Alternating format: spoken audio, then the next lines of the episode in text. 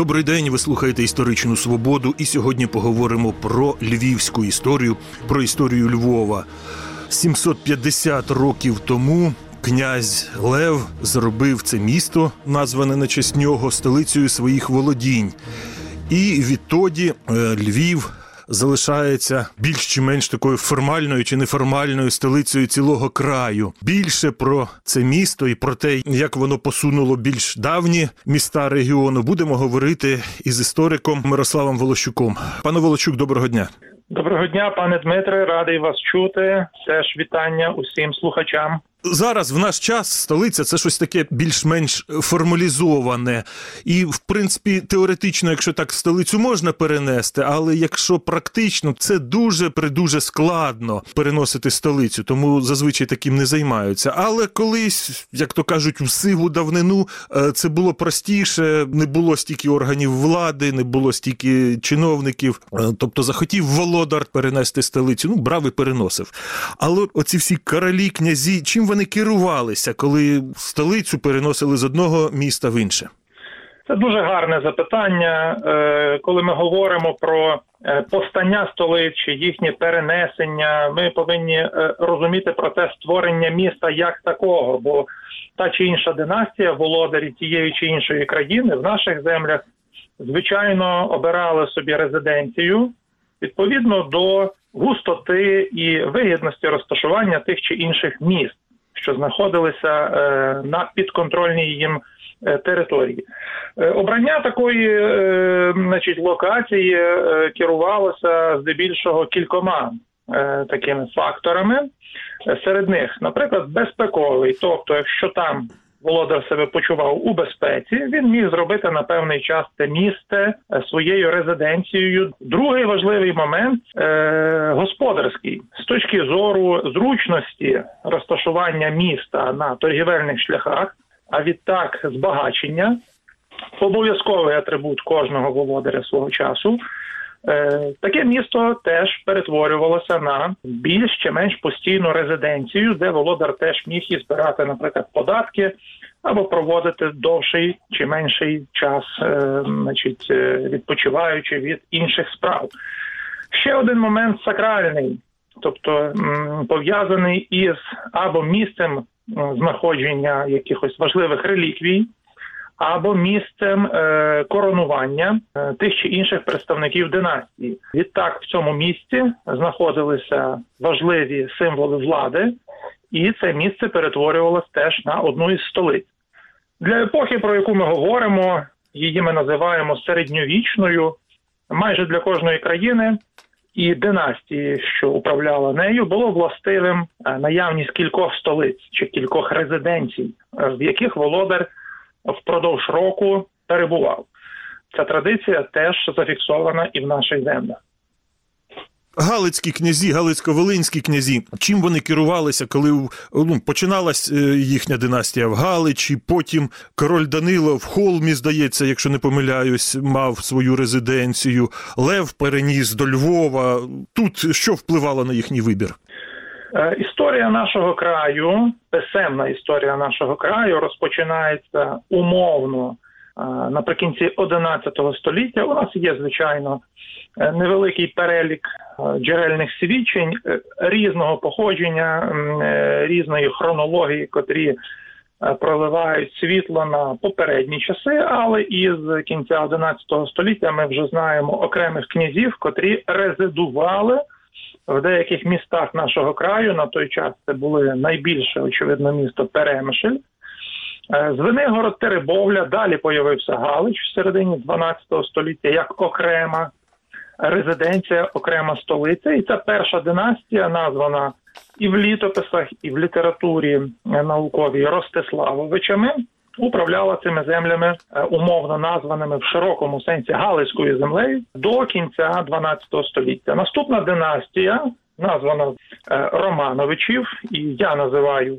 Е, державу, котрою вони керували державою Романовичів, тому що географічно їхні володіння виходили за межі історичних Галицької та Волинської земель. Це були володарі, котрі сиділи теж на престолах Києва. Е, Їм були підконтрольні землі історичного Поділля. Е, Вони контролювали окремі терени, що входять зараз до значить, сусідньої Польщі чи Білорусі, тобто значно розлогіші землі, ніж е, вкладають їх в цей дуже неправильний термін Галицько-Волинської держави. І ця династія е, теж по-різному бачила свої резиденції. Е, Якщо спершу до середини 13 століття е, Волинська, Володимирська з походження династія хотіла опанувати Галич, в прямому сенсі опанувати, зокрема і в такий насильницький спосіб, оскільки це було дуже зручне з торгівельної точки зору і захищене фортифікаційно місто, яке надавало величезні прибутки від транзитної торгівлі, причому як із півночі на південь, так і з заходу на схід, то е, від середини е, 13 століття головний персонаж цієї історії. Князь Данило Романович, а з 1253 року король Русі, е, остаточно відмовився від ідеї посісти Галицький престол і збудував собі на свій королівський манер е, нове місто, е, котре назвав Холмом. Це його особисте місто, е, королівська резиденція. Хоча символи королівської влади він отримав у іншому місті, у місті Дорогочин, яке зараз, як і Холм, е, знаходиться на території Польщі. Інші ж його нащадки з різних причин своїми резиденціями обирали інші міста. Зокрема, поверталися періодично до Волинського Володимира. На е, щастя, е, нещодавно його знову е, перейменували на історичний манер, прибрали цей Володимир Волинський, залишили тільки Володимир. Це правильно. Е, Ну а найбільшим містом нашого краю від е, другої половини 13 століття, звичайно, поступово почав ставати Львів, збудований знову ж таки всередині 13 століття, названий на честь одного із е, старших синів е, Данила е, Лева, зятя короля Угорщини Бели IV. Власне, Львів став резиденцією для самого Лева, а пізніше і, очевидно, сакральним місцем, де резидували представники церковної ієрархії, де знаходилися символи королівської влади, ну і де, очевидно, перетиналися усі найважливіші е, торгівельні шляхи, котрі суттєво змістилися після монгольського вторгнення до Європи у середині 13 століття. Тобто Львів е, порівняно молоде місто, порівняно там з Галичем, Перемишлем, так Володимиром, і піднявся він саме завдяки торгівлі, якщо я вас правильно зрозумів. Львів молодший, звісно, від е, міст, котрі ви назвали. Однак в такій історичній ретроспективі уже 100 чи 200 років е, ну не відіграють аж такого значення. Е, Звісно, ми можемо оцінювати їхню конкуренцію Галича зі Львовом, чи Перемишля зі Львовом, чи Володимира зі Львовом е, з погляду міждинастійних стосунків, е, ну і мотивів, якими керувалися володарі, змінюючи свою власне резиденцію. Львів став для Лева місцем постійного перебування, очевидно, в природний спосіб, оскільки це було його місто. Так само, як для Данила, таким містом став Холм. А там, де знаходився князь, бо Лев не користувався е, титулом короля Русі е, і, очевидно, не проходив вінчання на королівство, як зробив його батько. Принаймні, ми про це е, не маємо жодної інформації. А місце його резиденції стало магнітом, до якого притягувалися інтереси і купців, і сусідніх династій, і, звичайно, представників церкви. Читав одну працю з історії Золотої Орди, і там йшлося про те, що торгівля Золотої Орди, а це величезна ж держава була. Доволі багато на певному етапі, доволі заможні в неї були мешканці. Е, Торгівля Золотої Орди з Європою йшла двома шляхами: один через Крим, через генуезькі володіння, морський від починаючи з Криму, це був морський шлях, а інший суходольний шлях йшов через Львів. Наскільки оця от торгівля з Золотою Ордою, те, що Львів був транзитним пунктом в цій торгівлі, е, відіграло значну роль для міста. Е, Безперечно, це відповідає дійсності, і підтвердженням слугує цьому е, наявність окремої татарської громади в 14 столітті в межах Львова, яка чітко фіксується документами.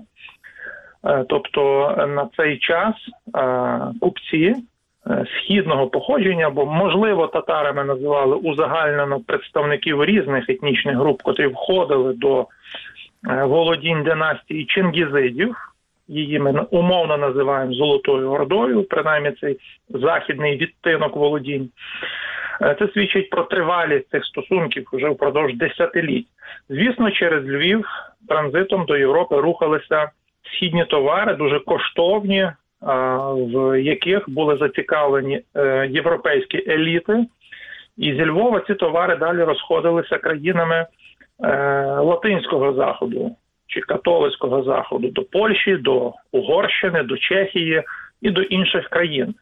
Е, Така торгівля давала свої, звісно, преференції, але не треба забувати е, про те, що від другої половини 13 століття представники династії Романовичів, власне, як сам Лев, так і його діти та онуки, в той чи інший час перебували у залежності від чингізидів, і ця залежність е, була доволі жорсткою. Е, Ну, зокрема, коли помер останній е, за мечем, так би мовити, по чоловічій лінії представник цієї династії, навіть два е, Лев та е, Андрій. Ми знаємо про те, що вони померли е, за результатами якихось зіткнень із татарами. Це не цей лев, про якого ми казали, який зробив Львів своєю резиденцією, а це вже його нащадок якийсь, так? так, це вже його онук, названий на його честь. А потім було отруєно нащадка вже по жіночій лінії Юрія Болеслава Тройдиновича в 1340 році. Е, Татари у відповідь е, ну фактично вчинили е, ну кілька таких нападів превентивних на землі як Угорщини, так і королівства польського власне володарі, яких претендували на ці терени, і потім активно між собою намагалися їх розділити за династійними різноманітними принципами. І ось цей татарський чинник він відчувався, що впродовж е, кількох десятиліть після е, 1340 року. Особливо е, на цей момент, коли на чолі Золотої Орди чи Улусу Джучі перебував хан е, Узбек. Тому тут цілий комплекс факторів: з одного боку, політична залежність, е, з іншого боку, активна торгівля і певний е, ну компроміс, очевидно, в міждинастичних стосунках дозволяв Львову поступово перетворюватись на найбільше без сумніву місто е, володінь е, династії Романовичів, королівства Русі, хоча самі володарі, значить, традиції помазання на королівський престол фактично не виробили. А які ще чинники сприяли піднесенню Львова? Крім того, що Львів був таким транзитним пунктом.